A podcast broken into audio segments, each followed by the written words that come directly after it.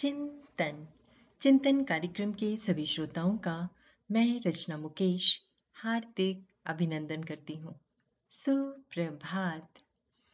एक बार एक व्यक्ति दुर्गम पहाड़ पर चढ़ा। वहाँ पर उसे एक महिला दिखाई दी। उस व्यक्ति को बहुत आश्चर्य हुआ कि इस निर्जन स्थान पर ये क्या कर रही है। तो उसने उस महिला से पूछा। उस महिला ने कहा मुझे अत्यधिक काम है। इस पर वो व्यक्ति बोला, आपको किस प्रकार का काम है? क्योंकि मुझे तो यहाँ आपके आसपास कोई दिखाई नहीं दे रहा है। महिला का उत्तर था, मुझे दो बाजों को और दो चीलों को प्रशिक्षण देना है। दो खरगोशों को आश्वासन देना है। एक गधे को आलस से प्रमाद से बाहर निकालना है।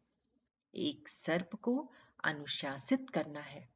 और एक सिंह को वश में करना है। वो व्यक्ति बोला, पर वे सब हैं कहा? मुझे तो इनमें से कोई नहीं दिख रहा। महिला ने कहा, ये सब मेरे ही अंदर है। दो बांझ जो हर उस चीज़ पर गौर करते हैं, जो भी मुझे मिली, अच्छी या बुरी।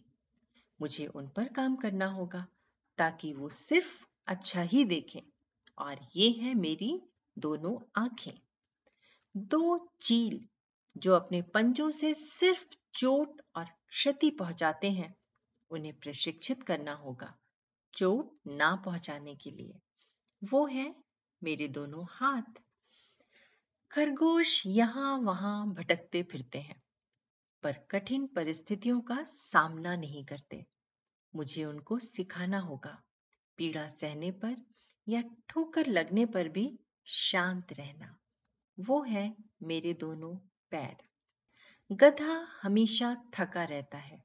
ये जिद्दी है। मैं जब भी चलती हूँ, ये बोझ उठाना नहीं चाहता।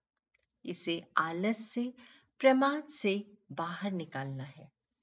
ये है मेरा शरीर। सबसे कठिन है सांप को अनुशासित करना। जबकि ये बत्तीस सलाखों वाले एक पिंजरे में बंद है। फिर भी ये निकट आने वालों को हमेशा डसने, काटने और उन पर अपना जहर उड़ेलने को आतुर रहता है। मुझे इसे भी अनुशासित करना है। ये है मेरी जीभ। मेरे पास एक शेर भी है। ये तो बेकार में ही घमंड करता है। ये सोचता है, ये तो एक राजा है। मुझे उसको भी वश में करना है। और ये है मेरा मैं।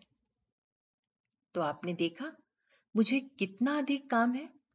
तो आपने देखा, मुझे कितना अधिक काम है? दोस्तों, सोचिए और विचारिए, हम सब में काफ़ी समानता है। अपने ऊपर बहुत काम करना है। तो छोड़िए दूसरों को परखना, निंदा करना, टीका टिप्पणी करना और उस पर आधारित नकारात्मक धारणाएँ बनाना। चलिए तो पहले अपने ऊपर काम करते हैं। आप सबका दिन शुभ एवं मंगलमय हो।